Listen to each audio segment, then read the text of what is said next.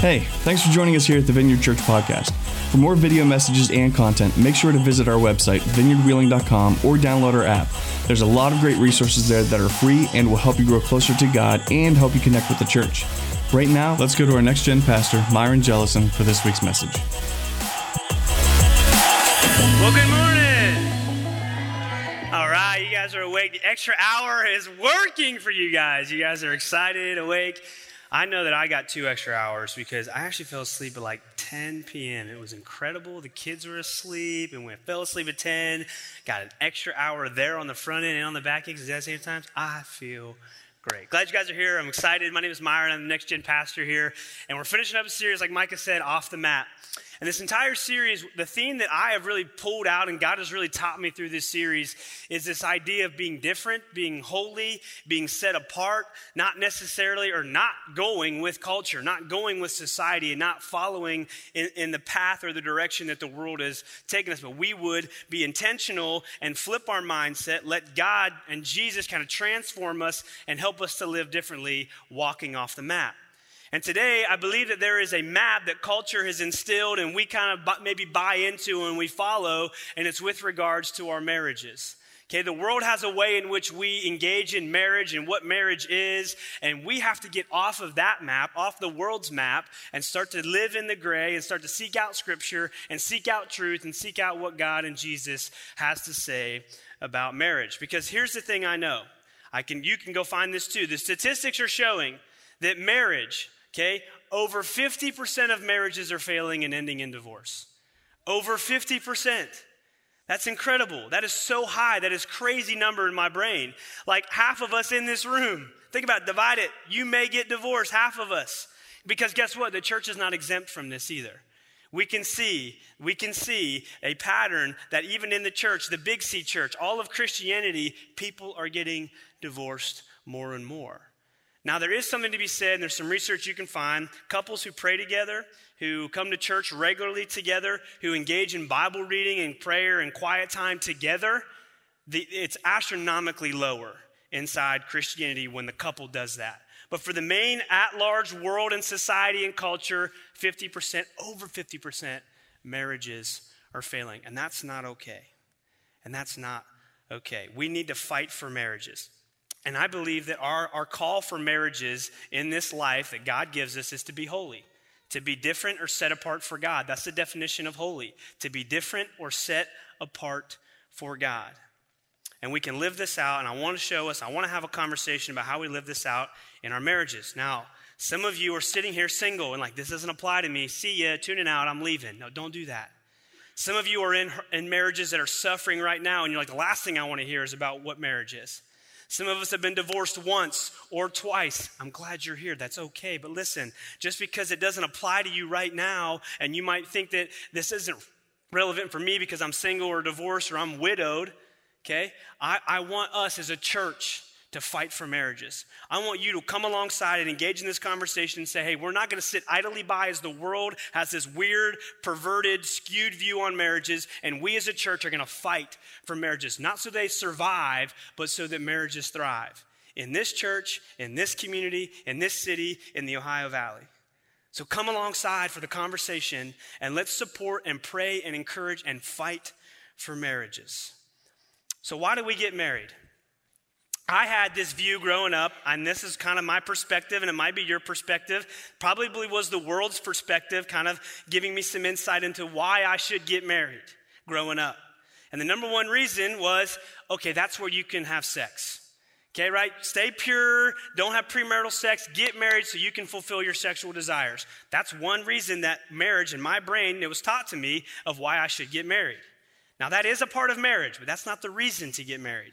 Another reason is, oh, you need to share your life with somebody. You need to build a home with somebody. You need somebody to cook, clean, cuddle, and, and do all that stuff with, and, and have a family and build a household.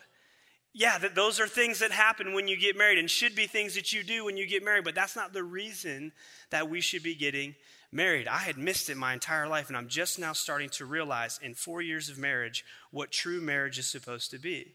The real reason I think that God wants us to engage in marriage and the reason we should be married is this marriage to display Jesus to the world around us. That's radical in our thinking, isn't it? It's not about me. It's not about my sexual desires. It's not about my wants. It's not about my needs. It's about engaging in an intimate relationship with another human being that will reflect the relationship between God and me. It's Jesus, what he has done and what he has done in my life, and that intimate relationship and what he has done for me is how I can get married and reflect that relationship to the world around me. It's not about me, it's about reflecting Jesus, displaying Christ to the world around us. That's holy marriage. That's a different marriage. Now, there is singleness talked about in the Bible. And I think that we need to talk about singleness for a second, okay? Singleness is good. If you read the Apostle Paul, okay, he's a, he's a rock star. I mean, what a, he wrote most of the New Testament. The dude had some insight and some knowledge, and God used him. And he said that it would be better for you to be single. He said it would be better for you to be single because why? Because your devotion to God is not divided. Your love and your commitment and your walk with God is not divided because you don't have a spouse or a family that you have to care for. You can walk this life completely serving and surrendered and devoted to God. Singleness is good, but you have to remain pure in your singleness too, Paul says. So, singleness is good. So, some of us might have a call on our life to be single, and that's okay. You may be single now, but maybe not forever, but be pure and be okay in your singleness. Singleness is good. But marriage is also good. And the Bible talks about how marriage is good. So, singleness shows our devotion to God when marriage should display God to others. Singleness is our devotion, shows our devotion to God, okay? But marriage should display Jesus to the world around us. This is a new way of approaching marriages. And this, this is what God's call is for our life. So, what does holiness look like in our marriages? What is this different mindset when it comes to marriage? Now, another quick disclaimer, okay? Nothing that we talk about today okay, is an excuse for you if you are abusing somebody to continue in your abuse. Okay? Or if you are the person being abused to just sit there and take the abuse. Nothing that we talk about today is an excuse or a validation to continue on abusing or to sit and take the abuse. Do not confuse what we are about to discuss and look at what biblical holy marriage is supposed to be about. Oftentimes in church, we talk about the cross that we have to bear, the uncomfortable things that we have to, to go through in order to follow Christ. There's a lot of things that, that, that are uncomfortable, but this is not one of them. When it comes to marriage and abusive relationships, this, what we're about to talk about, does not apply here. Do not confuse this. There's actually parts of Scripture that talk about the very opposite of in abusive relationships, how to get through and to manage that. So we are here. We are your church. We love you. And if you are in a, an abusive relationship, do not leave here today without coming talk to me, another pastor, another prayer team member in the back. I would urge, beg, and pray that you would come get help and that you would take your next step. Do not just sit and take it. Don't ever confuse these words. So, before we start, I wanted to make that quick disclaimer because I don't want to have to always disclaim that when we talk about some of these things. It would just be choppy and interrupt the flow. So, there's the disclaimer. So, Ephesians 5, if you've got your Bibles, Bible app, whatever, if you want to go to Ephesians 5 and follow along, that would be great. So, we'll be in Ephesians 5, starting at verse 21. Now, if you're following along, I want you to underline, circle, highlight a conditional phrase. Or if you're just going to watch on the screen, which is great, I want you to notice, identify, and remember the conditional phrases as we read through this. And conditional phrases are like this unless, or except when, or only if, those are conditional phrases. So I want you to remember those, mark those down, note those as we read through this. Ephesians 5:21. Submit, he's talking about in marriage. Submit to one another out of reverence for Christ. Unless Oh no, hold on, that's just a period, sorry. Submit to one another out of reverence for Christ. Now, ladies, some of you know exactly what's coming next, or you've already read this next verse or you're going to see it on the screen and you're already getting a little bit huffy. You're already getting a little bit unsettled. But hold on. Did you read the first verse? Verse 21. Submit to one another out of reverence for Christ. It's equal submission. Here's the thing I want you to keep in your mind as we go through this entire conversation God and Jesus are exactly the same in power, authority. Okay, they are equals. But when you read scripture and look at what Jesus did here on this earth, he always submitted to the Father's direction and leadership. They are equals. Man and woman, husband and wife, you are equals, and you are to equally submit to one another. But we're going to see submission probably comes with a little bit of adhering to the leadership of the man, adhering to the, like God is, Jesus adhered to God's leadership and direction. He submitted to God. They were equals. We're equals, and we should be submitting to one another equally. Don't miss that first verse. Verse, tw- verse 22 Wives, submit to your husbands, or submit yourself to your own husbands as you do to the Lord. And we've heard this, and this phrase has been misused all the time about submission, talking about it's like slavery. It's like, well, dictatorship, force, coercion, control, making me do all of these things. We've missed it, okay? But what is your reason for submitting, wives? Not because he deserves it, not because he's earned it, but because Christ has earned it for you because you have surrendered and submitted your life to Christ, if you are following Jesus and you've surrendered and you've accepted Him as your Lord and Savior, and you're accepting the sacrifice on the cross for the payment of your sins and you're following Him, that is why you are to submit to your husband. Not because he earned it or deserved it, but because Christ earned it for him. But you're like, well, he's a moron or he's an idiot and he's not doing the right things. You, you didn't hear me. You didn't hear me. You're not getting it completely. It's because of what Christ did for you. And I want to give us a definition of submission that I think we can work with and chew on and kind of maybe apply. And I added this late, so it's not on the screens, but you might want to write it down. I'll say it slow. I think the definition of submission is an inclination or a posture, an inclination or a posture to respect and honor the husband's leadership. An inclination or a posture to honor and respect the husband's leadership. Because the husband should be a leader. And I think God has designed and equipped and calling husbands to be leaders. And we have attacked masculinity in our culture and in our world, and we have de-leadered the man. We have removed them from that responsibility in which I think God intended them to have that responsibility. And here's the thing about a guy, I believe, in, in the marriage as being the appointed leader. Okay? He will have to stand before God one day and be held accountable for everything that he did with regards to how he treated his wife and fathered and raised his kids. He will stand before his creator one day, regardless if he's following Christ or not, and he's going to be he's going to be judged or held accountable to how he fathered and how he husbanded. If husband's even a verb, I don't even know if it is, but how he husbanded. He's going to be held accountable to that. There's some leadership. There is some accountability that is placed and a burden that is placed on us men as we enter into the marriage covenant. Okay, women, and I'm asking you, and I'm, I'm, I'm, I'm going to challenge you to think about this in a way in which I want to support, love, respect, and honor that burden that my husband has in leading me and leading our family. He's not a dictator. Men, we have to stop being dictators and stop using this submission verse to coerce and force our wife into do the things that we want her to do and meet our desires and needs. We've missed it if we are using that verse for that reason. That's not what it was intended for. That is what the world might have caused us to, th- to think. Men, we should be leaders, not dictators. Submission is not control. Submission is not control.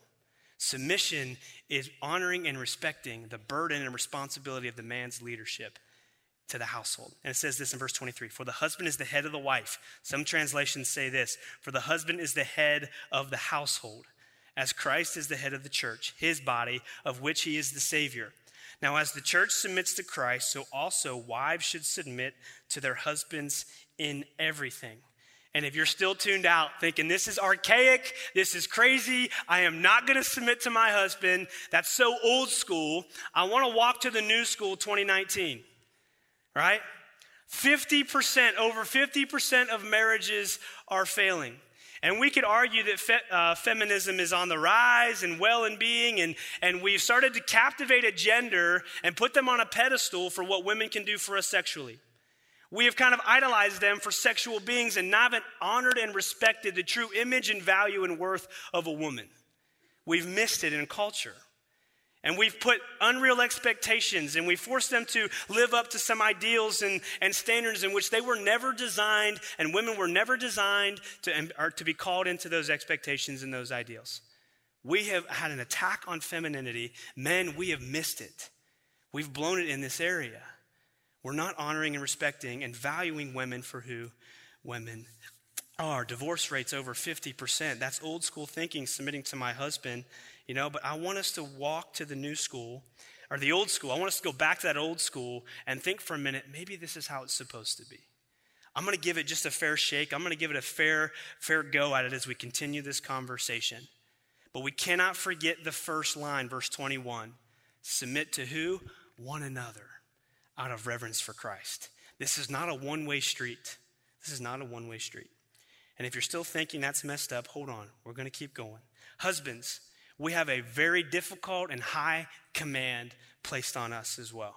Husbands, love your wives just as Christ loved the church and gave himself up for her. Love your wives just as Christ loved the church and gave himself up to her. Question Did Jesus submit to the church? Yes. How? Until death. That is what his submission, his servanthood, and his love caused, or he had to go through, he had to perform and serve and do, was until death to serve and love you and I, his church, his people, his followers. So if Jesus is saying now, love your wives as Christ loved the church, we have to be willing to die for our wives, men. And that's rough, isn't it? To think about. Just for a second, think about it. I have to apologize to my wife, Emily, daily because I don't know if I'm strong enough and have the willpower to be able to do that. I'm letting her down. But I'm committed to trying, man, because I know that's what the call is on my husbandness. That's what the call is. That's what he's asking me to do. Not because I'm some superhero or I got something to prove, but because Jesus Christ did it for me. And if I'm accepting him, then I in turn have to love my wife in the same way, being willing to die for her physically if that's what's required of me. That's radical. It's crazy. And yes, a physical death may be required, okay, in some, some cases, and we have to be willing to say yes.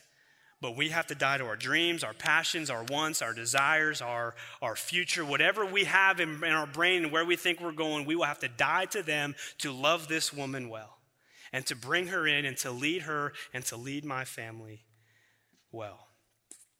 This is how we love, this is how we love our wives. We, verse 26, to make her holy, cleansing her by washing with water through the word, and to present her to himself as a radiant church without stain or wrinkle or any other blemish, but holy and blameless. My goal as a husband is that one day when Emily will stand before her creator, I would present her in a way that I have treated her and loved her and supported her and respected her and submitted to her in a way in which she would stand before her creator without wrinkle, stain, or blemish. And I have an issue, a problem, and you might as well, of throwing mud and dirt on the same person that I am supposed to be presenting as blameless without stain or wrinkle. Guys, we've missed it. Husbands, we've missed it. We're falling short. We're failing our wives. We're failing humanity and society and modeling to them what manhood and leadership looks like when it comes to being a husband. In the same way, verse 28, it goes on Husbands ought to love their wives. This is funny to me. There's one line about wives, submit to your husbands, and the rest of it talks about the husband. I think there's a bigger burden, man. There's a bigger call for the husbands, and we have to step up. In the same way, husbands ought to love their wives as their own bodies. He who loves his wife loves himself. After all, no one ever hated their own body, but they feed and care for their body, just as Christ does the church. For we are members of his body. And for this reason, everything we've just mentioned, that he would submit, that we would submit equally, that we would love and cherish and take care of and feed and nurture and lead. For that reason, a man will leave his father and mother and be united to his wife, and the two will become one flesh. Not for any other reason, not for sex, not for, for companionship, not for meeting my needs and wants and desires, but for those reasons, we are to leave our father and mother and be united to our wife, becoming one flesh. This is a profound mystery but I'm talking about Christ in the church. So, husbands, what does leadership look like in your marriage? What does leadership look like in your marriage? And I want to go to, I want to go see what Jesus talks about leadership. And this is what he says to his disciples in Matthew 20, 25 through 28. He calls them together. Jesus called them together and said, his disciples, You know that the rulers of the Gentiles lord it over them, and their high officials exercise authority over them. The people who had authority, the people who are in leadership, were exercising their authority over who they had the authority to exercise their power over. And Jesus flips it and says, right here, not so with you. You see, you know, the world's perspective on leadership, the world's perspective on, on having authority and power or whatever, is to use it in a way in which is self beneficial. Leverage it for your own good. And Jesus is saying, nah, not with you. You're going to be different. You're going to be holy. You want to be great. You want to be a leader. This is what you are to do. Not so with you. Instead, whoever wants to be great among you must be your servant. And whoever wants to be first must be your slave. Just as the Son of Man did not come to be served, but to serve, and to give his life as a ransom for many. What is the call on our leadership, husbands? If you want to be great, if you want to be a good husband, if you want to be the leader that you are called to be and carry that burden well, you are to be a servant, not to get served by other people.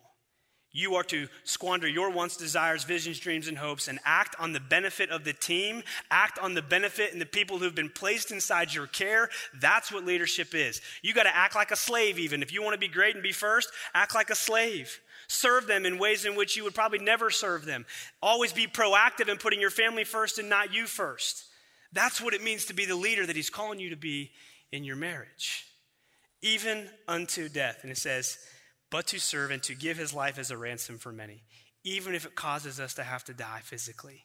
That's what our call is in marriage. And he sums it all back up for both husband and wife in verse 30, 33. However, each one of you also must love his wife as he loves himself, and the wife must respect her husband. Unless, uh uh-uh, I didn't see that. Oh, oh, except when no, didn't see that. Only, no. There's no com- conditional phrases. There is no condition for your love to your spouse. There is no condition. The weight that has been placed on our obedience to serve Christ in our marriages is this Christ loved you, you love them. Christ loved you so radically with self sacrifice on the cross for you, you are in turn to love them with everything that you've got. And love is not selfish, it is patient. I mean, there's a whole, whole verse about what love is. Christ loved you, you love them. And husbands, if you love your wife with this kind of radical love, I know that she's going to respect and honor and value your leadership. And wives, when you don't put conditions on your respect and, and your submission and your honoring of his leadership, the husband's going to in turn, I feel, I, I feel like he will love you with everything that he's got because he knows that you are on his team, on his side, pushing him forward to be the best husband, leader, person in the workforce, whatever he does. He will love you and cherish you because you respect him. It's funny how he wrote verse 33 in a way in which the submission, the equal submission that's in verse 21, looks a little bit different for men and women because men and women have different needs, right? And he says, Husbands, love your wives because women need to feel loved and cherished. I mean, they need, this will be intimate real quick. My wife, I call her a flower. Like, she needs to be viewed and cherished and nurtured and cared for and watered like a flower. I can see her smiling right there. As a flower, She's a diamond. She's precious. And I have to treat her and I have to love her that way. Okay? Guys, we don't necessarily need that mushy gushy love stuff, do we? But men, we need to feel respected and honored. We need that. So he says, Your submission to one another is not the same. It will not look the same. Husbands love, wives submit with respect. Husbands love, lay your life down for her, and then she will respect and honor and value your leadership. Now, this is not gender ruling. Please don't hear me say this, okay? Of like, okay, the husband does this, this, and this, the wife does this, this, and this. No, we all have gifts, talents, abilities, passions. You are a team, and you work out who gets to function and do what best. Okay? The man doesn't necessarily have to do the finances. The man doesn't necessarily have to make the most money. Okay? That's not what I'm saying. But when push comes to shove, when the rubber's got to hit the road, who's going to be held accountable for the decision? I believe the man.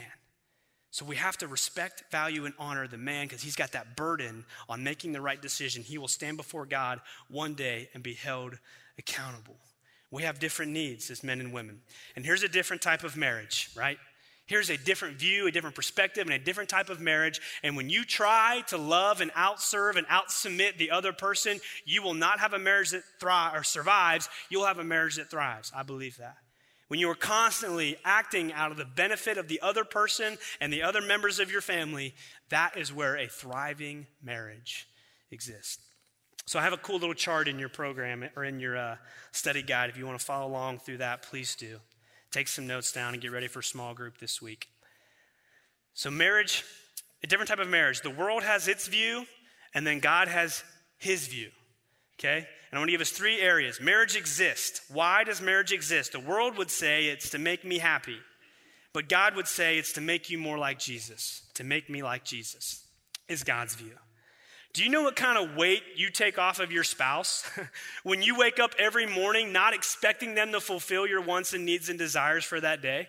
Do you know the burden that you lift off of them when they don't have to have this expectation that you have to provide for them and meet their wants and needs?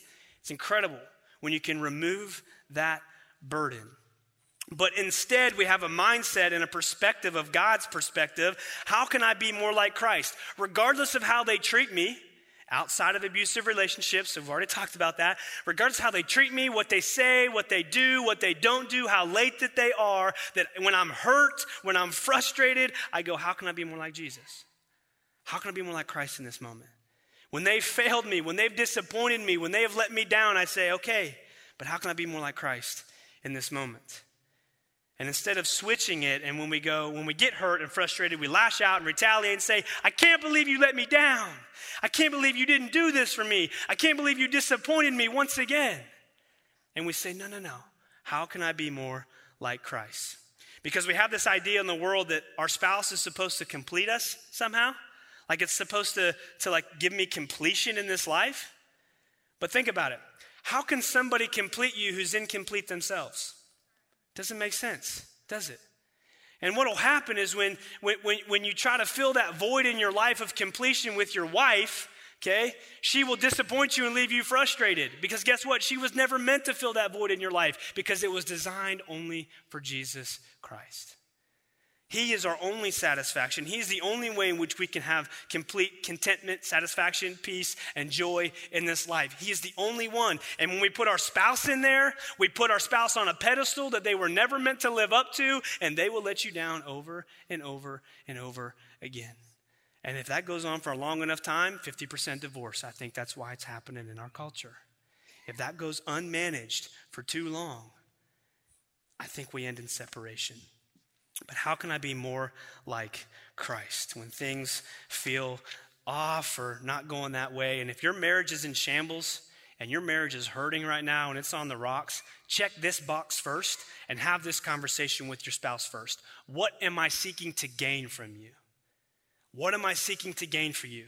And I hope it's not completion and satisfaction and complete joy in this life because your spouse was never designed and meant to fill that void. Jesus was. And your spouse is the one in which can help you be more like Christ. You get to experience what Jesus did and his radical love for his church through an intimate bond of marriage. And it is to display Christ, not to make you happy. Because we have this perspective of the world too that you are to meet every need, want, and desire that I have, fit into my Pinterest and Instagram perfection family that I have seen, right? But guess what? You know the thing about Pinterest and Instagram? Is people just had to dress up and smile. I mean, it wasn't like it wasn't like we pull out Instagram Live or Facebook Live or Snapchat and go, "Oh, crikey, mate, she's mad." Oh, she's about to let me have it. No, we don't do that. We don't do that. We take the best parts of people dressing up, doing their makeup. We had a fight in the car to the photo shoot, but we get there, smile. I don't want to smile. I'll give you ice cream. Smile. Everybody smiles. Take a photo. We put it out there, and then we compare it to our life. It doesn't exist. That doesn't exist. That's not reality. So we got to quit comparing. Comparing will leave us more frustrated and empty. How can I be more like Christ? not to make me happy. Marriage exists to make me like Jesus, not to make me happy. Another thing on the second line on the chart serving one another. The way in which the, the world views serving one another in marriage is kind of like this I'll go if you go. If you'll do this, okay, then I'll do this. But God's view is I will do this even if you won't. I'll go even if you don't go. And I want to give us a visual for a second. You guys ever seen those? Uh, those uh, scales that are two baskets on each end, and you kind of put some stuff in here and put some stuff in here, and you try to level it out. Track it with me here, or am I? You got me? Okay, okay. Here we go. Here's how the world views marriage. Okay, I took out the trash, I fed the dog, I uh, made the bed, I took the kids to school. Hey, you need to pick up your slack over here. Okay, so I washed the dishes and then I mowed the grass and I cooked dinner. Okay, we're good. End of the day, we've equally done enough things and we've served each other equally. All's good in the marriage. But guess what? You have a 50% chance that 50% of the time, this thing will be equal at the end of the day. And over a long enough period of time, when the scales are out of balance, we end in 50% divorce. It's the, it's the track and, and what we see in society and culture. But here's what we do as Christ followers we, Jesus Christ is like a three billion ton weight. I know that's crazy and fathomable. We can't even imagine that, but that's what he is like. And he's on your side of the scale. And you take everything that they do and put it up against what Christ has done for you, and it doesn't match up, and you're okay. Because you're like, because of what Christ did for me, I will serve. Because what Christ has did for me and how he loved me, I will love. And I will not expect anything in return. And that's radical. And that's hard. You know why that's hard? Because we, our biggest fear in our marriage is that we will get taken advantage of. We'll feel at the end of the day where they weren't pulling their weight and I feel taken advantage of. And I want to give you this for a second. You may be practicing Christlikeness in your marriage when you feel taken advantage of. And I know that's hard. Because guess what? Christ got taken advantage of. No, he didn't. He got a, he got a fair trial, right? No. Well, he had, to, he had to do what he had to do. That was his purpose. Listen, he did not deserve to be treated the way that he was treated, outcast, spit on, beaten, and hung on that cross. He did not deserve it, but he did it for you. Same thing, you might not deserve it outside of abusive relationships, what your spouse is doing, but because of what Christ has done for you, you submit, you serve, and you love. That's the call for us. I will go even if you don't go. Because it's not, we don't feel like Christ when we're sitting in our PJs, eating ice cream, binging our favorite Netflix show, like, oh, now I know what Christ felt like. No. But it's when we look at our spouse and go, you don't deserve this, you haven't earned this, but you know what? He has earned it for you, and I will serve you no matter what. I will love you no matter what. Husbands, I will lead you well. I will make decisions for the benefit of you and my family over everything else. That is when we get to experience what Christ is. That is how we can reflect Christ to the world around us in our marriages. And I know some of you are here today whose spouse isn't a believer. And I know that's the hardest thing you probably have to navigate in this life. And I want to pray for you. I want this church to fight with you, to be praying for that spouse, that they would be ready to make that decision and come and join us and be a part of the church and grow in their faith and walk. And I know that's so hard, but here's the fact, and I know you're not going to want to hear this you are their best chance of seeing Christ. You are their best chance of coming to know Jesus by the way you love them and serve them, respect them, and submit to them. And I know it's hard and it feels unfair, but you are their best chance. So, will you make that commitment to reflecting Christ to them?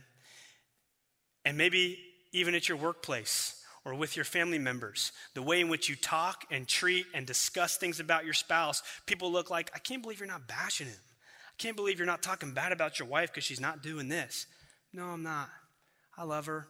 I love Christ. He did this for me. I'm doing this for her or him that will speak volumes to people. That will, that will go against the map of culture and marriage, and people will start to take notice. The last thing is some tendencies in our marriage, okay? I would say the world has a tendency to view marriage as tear each other down. Look at each other's faults and failures and just tear each other down. But God's view is a marriage should build each other up. Our culture and society has done a terrible job of modeling masculinity and femininity. And Chris has talked about this. Masculinity is under attack in 2019. I mean, it's been on attack for a while. We have demanned the man. We've domesticated him, so to speak. And when he was never meant to be, he was meant to be a leader, adventurous, taking on new battles, fighting for things. That's what we were designed to do, but we have demanned the man in our culture. Femininity, we have defeminized the woman, and we have created some unreal expectations and ideals that they're supposed to live up to that they were never designed to live up to. Masculine and feminine are under attack. And here's what happens some of the women get together. Uh, yeah, not, not we women, I, you women, we women, I'm, I know confusion here. But women get, to, we as a church, all of us, humanity, we get this. Women can get together in the world or at the workplace and start to gossip about their husbands Start to talk bad about them. Start to tear them down in front of their peers and their coworkers and their other family members, talking about his faults and failures and his shortcomings. And we're like, well, everybody else is doing it, so that's what we do. Well, by mere definition, that's not holy. That's not set apart. And I think if you're buying into that, you're, you're, going in direct contradiction to what Scripture and Jesus is saying about marriage. You cannot come to church or worship God and praise His name and then tear down your husband because your husband is supposed to be a direct example and model of what Christ has done in your life. You can't let two different things come out of your mouth. Either you accept Christ and then you accept your husband. You can't have one or the other because you're not going to tear down Christ and what He did for you, are you? So you cannot tear down Christ, or, your husband and, and tear him down, belittle him. It's not just not nice, it's not godly to belittle him, undermine him, and rip away from him the leadership and responsibility he was supposed to have. And we wonder why our husbands isolate themselves, don't want to engage in intimate conversation, because every time they do, they just get smacked down. We have to tell our husbands that they can succeed, that you are worthy, that you are enough, that you are a leader, and I support and respect you. You do that, your husband will feel like the most biggest. His ego will be through the roof, and he'll be doing everything to serve you in return. I believe that. Husbands, femininity. We've done a terrible job because what, what has happened is we look at women when they walk by in yoga pants. We look at women in swimsuits inappropriately, don't we? We wander on websites or on our phone of, of consumption of material, don't we? And, and, we wonder why our wives don't want to open up to us sexually because they're self conscious about their body and their image because you have some warped images in your brain of consumption of what you're doing. So when a girl walks by, if you check her out, how dare you do that to your wife? Husbands, when, when you're looking at websites and material, how dare you do that to the image of your wife? You know, when you're watching TV and there's a model or somebody that looks hot and you're like, man, she's hot, babe, isn't she? Stop that. Because every woman asks in their heart, Am I pretty? Am I good enough? Am I enough for him? Does he like the way I look? Women ask that all the time, don't they? I hope so. Get some head nods out there. So, men, we cannot answer these in the negative. We have to answer them in the affirmative, both ways. Women, answer these things in the affirmative, telling your man, You're good enough. You're a leader. You are, are all that I need outside of Jesus. But you are everything that I need in a husband. Respect him, love him, serve him. Not because he deserves it, not because he's earned it, but because Jesus Christ has earned it for him or her. That is why. That is your obligation to submit to your husbands and, and to submit to your wife equally, not a one way street. Not a one way street. Now, if you're not a Christian, this model of marriage still works, believe it or not. Because guess what? The scales, it's a hundred and hundred. You break the scales. You've literally broken the scales because you're, out, you're trying to outserve one another. You do that regardless if you have Jesus, and you'll have a successful marriage. You tie Jesus into that, and you pray together, worship together, come to church together, you'll have a thriving marriage that people will be envious of, and they'll say, Man, I want that. You guys look like you have joy. You guys got some peace. You guys are having an amazing life, and you can be an example reflecting Christ to those around you. If you're not married yet, if you're single, pre decide right now that you will engage in your future marriage this way. That you will have the view of marriage that is to reflect Christ and find somebody who can help you become everything you need to become as a Jesus follower. Make that decision and don't settle, but choose well when you start to pursue your future spouse. The current model and mindset of marriage isn't working, and we see that in the statistics.